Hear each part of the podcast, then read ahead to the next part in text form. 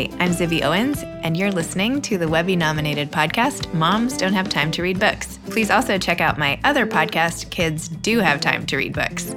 I'm on Instagram at Zibby Owens and at Moms Don't Have Time to Read Books and at Kids Do Have Time to Read. So please follow me. And if at any time you have suggestions, my email is zibby at zibbyowens.com. Thanks for listening. Thanks so much to my latest sponsor, the Mermaid Pillow Company, mermaidpillowco.com. They make these amazing pillows with sequins on the back and positive messages on the front. And they now even make custom pillows and blankets. It's an amazing company. And if you enter the code ZIBBY, Z I B B Y, you will get 10% off, which is super cool. So please check them out, mermaidpillowco.com. I'm thrilled to be interviewing Meg Wolitzer, the New York Times bestselling author of The Interestings, The Uncoupling, The 10 Year Nap, The Position, The Wife, and Sleepwalking. She's also the author of the young adult novel Belzhar, and her latest book, The Female Persuasion, was an instant New York Times bestseller and was one of the most celebrated books of 2018.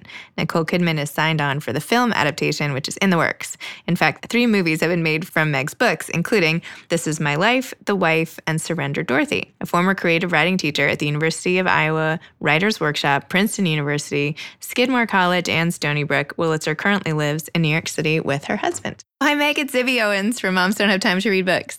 Hi, how are you? I'm good. How are you? Very well. Thank you. Thanks for coming on my show. I really appreciate it. Sure. So I loved your book, The Interestings. Even rereading it now, I mean, it just all those characters are just so lifelike. I could just feel myself like Julie, that shy, awkward girl at Spirit in the Woods camp on the outside of the group. You wrote so beautifully about that period of time. And I'm going to quote, if you don't mind, just to start us off. When a cool camper asked Julie at the Row of Sinks to join the group, and you wrote that Julie had looked at her with a dumb, dripping face, which she then oh. quickly dried with a thin towel from home. Jacobson, her mother had written along the puckered edge in red laundry marker in a tentative hand that now seemed a little tragic. So, that feeling of being an outsider, can you talk to me about that and how you include it in many of your books? But let's start with the interestings. Well, you know, I did go to summer camp when I was exactly Julie's age, which is a total coincidence. And uh, I was you know, I'm not her. Look, I'm really not her. And yet, of course, there are some overlaps. I didn't grow up in the household she grew up in. I grew up in a, in a in a kind of more sophisticated household. My mother's a writer, my father is a psychologist, and we had a lot of books. So I had a sense of culture and the world, but I still hadn't jumped in yet. And that is definitely where we're, you know, more similar. Julie just had felt that she was growing up in a place where she just sort of had no understanding of the passions or excitements of the world, which included art and big friendships. So she goes to this camp and it all explodes for her to a lesser but still powerful degree. That did happen to me. And it happened in terms of sort of starting to kind of take myself a little bit seriously and have friends who took one another seriously and were fascinated by one another in ways that I do kind of have a little fun with and you know that they call themselves jokingly but not entirely the interestings. so we didn't do that and I didn't really have a group in that same way, but I definitely saw that time in my life as being like an open door. I just felt like I could so relate to that feeling when Julie said if she called her attention to herself by moving in any way, someone might start to wonder why she was there and realize that she had no reason to be there. right. right. it's like such a painful moment back in that I have twins who are almost 12 and I'm like I can't believe they have to go through this now. Everybody has to go through it. I know. I know. And then in the female persuasion, an instant bestseller, which is so awesome, you bring back sort of that sense of wonder at being selected. So, like Julie, here you have Greer, who gets singled out by Faith at what you call an undistinguished school in Southern Connecticut. And Greer thinks maybe like it's her hair that's attracted Faith to her. But then she thinks that it's because Faith felt sorry for 18, I'm quoting again, for 18 year old Greer, who was hot faced and inarticulate that night. Or maybe Faith was automatically generous and attentive around young people who are uncomfortable in the world. So I felt like that was the similar kind of thing, the like, why me? Why'd you pick me phenomenon? I think, yeah, that idea of being chosen and having your life open up to you is something that I could write a number of books about in different ways. But what's really different in the female persuasion is that it's really an intergenerational story. It's a story not about friendship, but about being seen by someone you admire and having your life open up because of that. I guess there are all these different ways to sort of take what you have and then all of a sudden throw you into some new setting. I mean, it's really neat how you do that in, in these different ways already. Thank you. So, your mother, you mentioned she's a writer, and I actually read what you posted on Mother's Day, the essay she wrote called Today A Woman Went Mad at the Supermarket. yes, yes. I mean, it was the first thing she ever published. It's a short story in the old Saturday Evening Post in 1966. And she's amazing. I mean, really, my mother is just, she's got it. She's 89 and she's just a genius. And I learned so much from her, and she's a wonderful writer. You said somewhere that the paper wrote a headline about her, something like housewife turned novelist or something. Yeah, and she's joked that it was like she was Clark Kent going into a phone booth becoming Superman. Like, whoa, a housewife turned into a novelist. How is that possible? This condescension toward women, I took very much note of. And I think it really did affect to some degree my novel, The Wife that I wrote in 2003, so which was made into a film this year. But I I've been thinking about all of this for a very very long time, and and it appears in different ways in my different books. I think in the annotated version of The Wife for PBS NewsHour, yes. you wrote that my sense of writing in first person has been that if you're going to write a novel from this perspective, the voice needs to be distinctive. Joan's anger and tart depictions of Joe definitely interested me and seemed best served by an I voice. Had I written the book in third person, as I often have done before, I suspect Joan's strong feelings might have been a bit diluted in the telling. So, what made you choose the third person for the female persuasion? How did you pick for each of your books? Well, I kind of felt that with the female persuasion, I definitely know that Greer is the anchor of the book. Just as in the Interestings, Jules, who's called Julie at the beginning, is the anchor of the book, but we do go into Ethan's point of view and other points of view. I really, really wanted to go into the mind of this older woman feminist from a different generation too. Those were the two I knew I wanted to go into both of their minds and I didn't want to do, you know, different first person stories. That wasn't the way this was going to be. So, with that in mind because also, you know, in both cases of those books, The Interestings and The Female Persuasion, they go through a lot of period of time, a long period of time and they have different different characters. To me, the best vehicle was third person. So it's more on a case by case basis. Like, do you decide that at the beginning or do you start with your story? I start with an idea of what I want to write about. In the case of the female persuasion, it was what happens to power, uh, female power, and what about the person you might meet who sees something in you and changes your life. Also, making meaning in the world and misogyny. All of these things were kind of swirling. And I just start writing, and I saw this young woman at college, and she has this experience where she's groped by a frat brother at a party and she doesn't know is this thing that happened to me legitimate or should I just suck it up? Was it an assault? Her face goes hot. She doesn't know and she needs to find out how to think about it from this famous feminist who's like uh, three steps down in fame from Gloria Steinem, who comes to speak at her college, who was famous in the 70s and that's how the characters and the story kind of unrolled. I didn't really know where it was going to go. Do you outline any of your but like do you outline anything or like what when you start a book, what is your like what does your desk look like? Tell me a little more about the process. Well, I start writing just knowing only what I said and I'll write about 80 pages. And I say 80 pages because that's enough so that you can feel you've accomplished something. But it's not so much that if you end up putting it aside because you don't really know what to do with it after 80 pages, you're not going to feel like your life is been ruined. and then I start to look at not what I wanted to do, but what in fact I ended up actually doing. And I think there's often a really big difference between the grandiose fantasy of the first draft, of the first attempt, and what you end up doing. And that's the point at which I do start to make something of what I kind of call an emotional outline. It's not really that plot based, but it d- does sort of include very important things like this is the chapter where she feels alone. And I then start to look at it, and I think that for me, outlines are kind of like EpiPens. You may never use, but it's good to know that you have them. And I always see it that way. I only sometimes will look at that outline. I have EpiPens all over my house, and I outline everything I do. So maybe, I don't know. Great. that sounds like a good plan. That's the kind of person I am. I read, by the way, in this New York Magazine article on you that you play competitive Scrabble. And I thought that was just the coolest. I am like obsessed with Scrabble. And then I ended up ordering yours, the, the board you recommended, the Sam Timer acrylic board you mentioned in the article. So thank you for improving my home. Scrabble is so great. I actually wrote a middle grade book for young readers called The Fingertips of Duncan Dorfman about kids who play competitive Scrabble. And it has some Scrabble wordplay to solving a kind of mystery of identity in the book just saying without giving too much away. But you can see that i love scrabble so much. I yeah i'll write i'll you know i'll write a couple of paragraphs and then when i feel that i can't go any further without having a little sorbet between courses mm-hmm. that sorbet will take the form of a scrabble game online. And i really i find it gets me thinking about language the beauty of language the way letters can jump around how nimble they are. And I, I i'm so bad at numbers.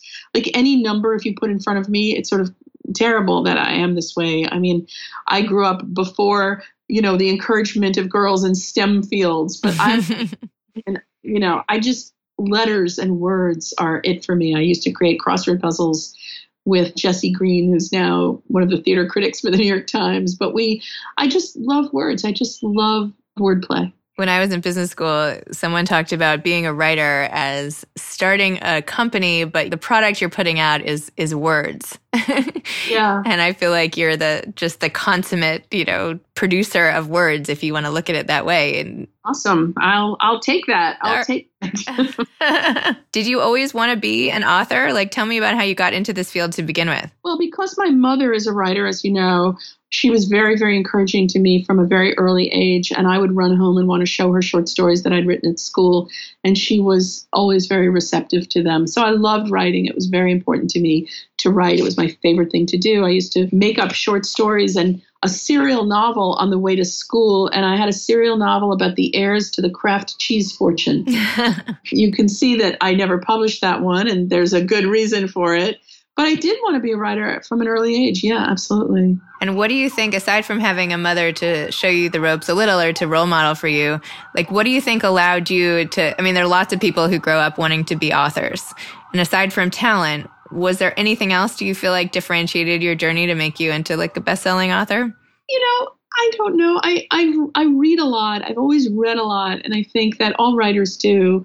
But I had such a such a desire to do it. I mean, I'd be doing it anyway, even if they didn't pay me. So it's it was kind of like a full time thing for a long time anyway. In some way, I would in college I wrote my first novel, and I would sort of sneak away from class. Sorry, mom and dad who paid for that education, but I did get a lot out of it. I would really sneak away from class because there was there wasn't that much to differentiate the stuff coming in that I was reading and and my desire to put stuff out. They all came from sort of the same source, which isn't to say that my work was in the same category as the stuff I was reading, but just the act of generating was really connected to the act of taking in. So it was very exciting to me to do both. Excellent.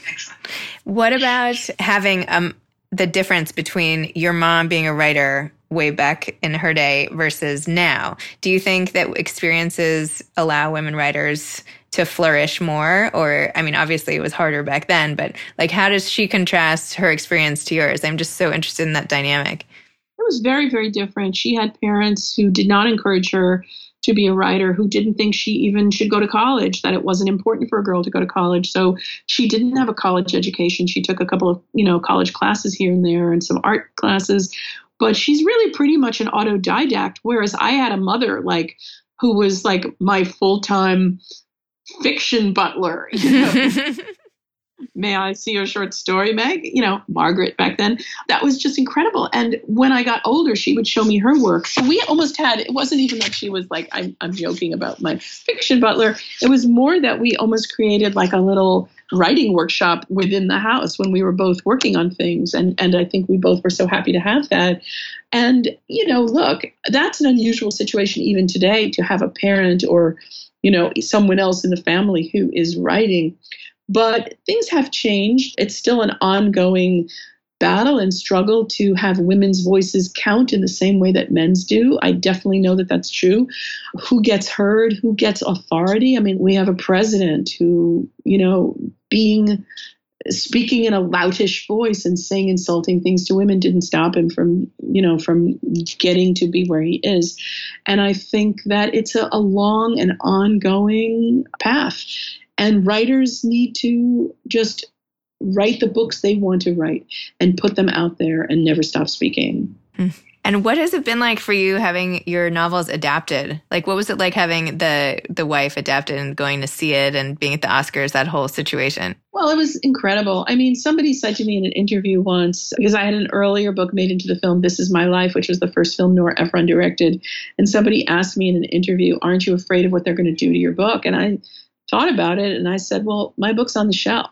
Nothing's going to change that. So I've kind of felt like if you admire the the stuff that the that the people who want to do the adaptation have done and you feel that they are really earnest and desiring to do something new and exciting with your work you can sort of say to them go do it and it's not going to affect your book but i was very very fortunate to have such wonderful actors in jonathan pryce and of course glenn close playing the title character and the title role and that was a very exciting experience. The Oscars was tremendous. The scale was so big. And I learned that there's an open bar at the Oscars. Who knew? You know, you don't see anything like that when you're watching TV. I did every other year. It was very exciting. Sad when she didn't win, but beautiful and exciting all along.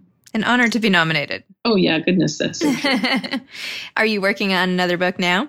Yes, I am. And I'm just sort of more the beginning of it. So I don't really know how I would describe it yet, but it definitely has to do with family to some degree. And I'm really pretty interested in that. In that, you know, the female persuasion really is about an intergenerational relationship between a mentor and a protege, as well as a boyfriend and girlfriend and friendship. And the interestings was about friendships, and the wife was about a marriage. This one looks at a family and what happens when you grow up. What does your family look like? Hmm. That's fascinating. Do you have any advice for aspiring authors out there? I do, but it's going to cost you extra. Okay. No, I guess one of the things I would say is that to not be hard on yourself when things aren't going as you planned. I mean, I used to feel that way, you know, hard on myself when I wouldn't have a good writing day. It isn't that every day doesn't count. How's that for a double negative? But every day does count. But I think we sometimes use days in different ways than we imagined. So that I might, if it's not going well, I might read something that I feel the writer was really excited about when he or she was writing it. And that is a different experience from generating something new. But it might help you locate that excitement in your own work, that feeling of love that you first felt when you began writing it. Hmm. And what about advice for someone feeling like Jules or Greer on the outside looking in, not just as a 12 year old or a college student, but anyone who's sort of carrying that feeling around that you portray so well in your books? Well, I think that sometimes we feel that way, but to remember that everybody does feel that way. And if everybody feels that way, then who are the ultimate insiders? You know, it, it's just such a part of life to feel that way. And so much, look, fiction is about often being an outsider. So at the very worst, you can use it in your work, regardless of what your work is. If you're an artist, you can certainly use it. But I guess to understand that we think about ourselves much more than other people think of us. And this notion of being an outsider sometimes isn't really accurate. But if you can explore it as a writer, you can see it from all different angles. Excellent. Well, thank you so much for coming on Moms Don't Have Time to Read Books and, and sharing your experience with, with the listeners. Oh, thank you for having me. It seems like a, a wonderful, wonderful thing that you're doing. I really appreciate it. Oh, thanks. All right, take care. Yeah, you too. Bye bye. Thanks again to my sponsor, Mermaid Pillow Co. Mermaidpillowco.com slash Zibby. Enter code Zibby for 10% off. Thanks so much. Check out those really awesome giftable pillows and blankets. Thanks for listening to Moms Don't Have Time to Read Books. You can follow me on Instagram at Moms Don't Have Time to Read Books and at Zibby Owens and my new podcast at Kids Do Have Time to Read. Thanks so much to Steve and Ryan at Texture Sound for the sound editing, and thank you to Morning Moon Productions for providing this fantastic intro and outro music. Thanks for listening. You could always email me at zibby at zibbyowens.com.